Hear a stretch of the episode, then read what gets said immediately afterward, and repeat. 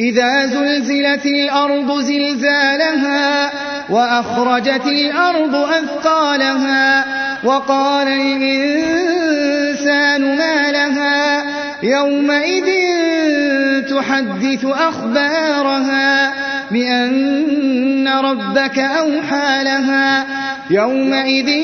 يصدر الناس أشتاتا ليروا أعمالهم فمن يعمل ذرة خيرا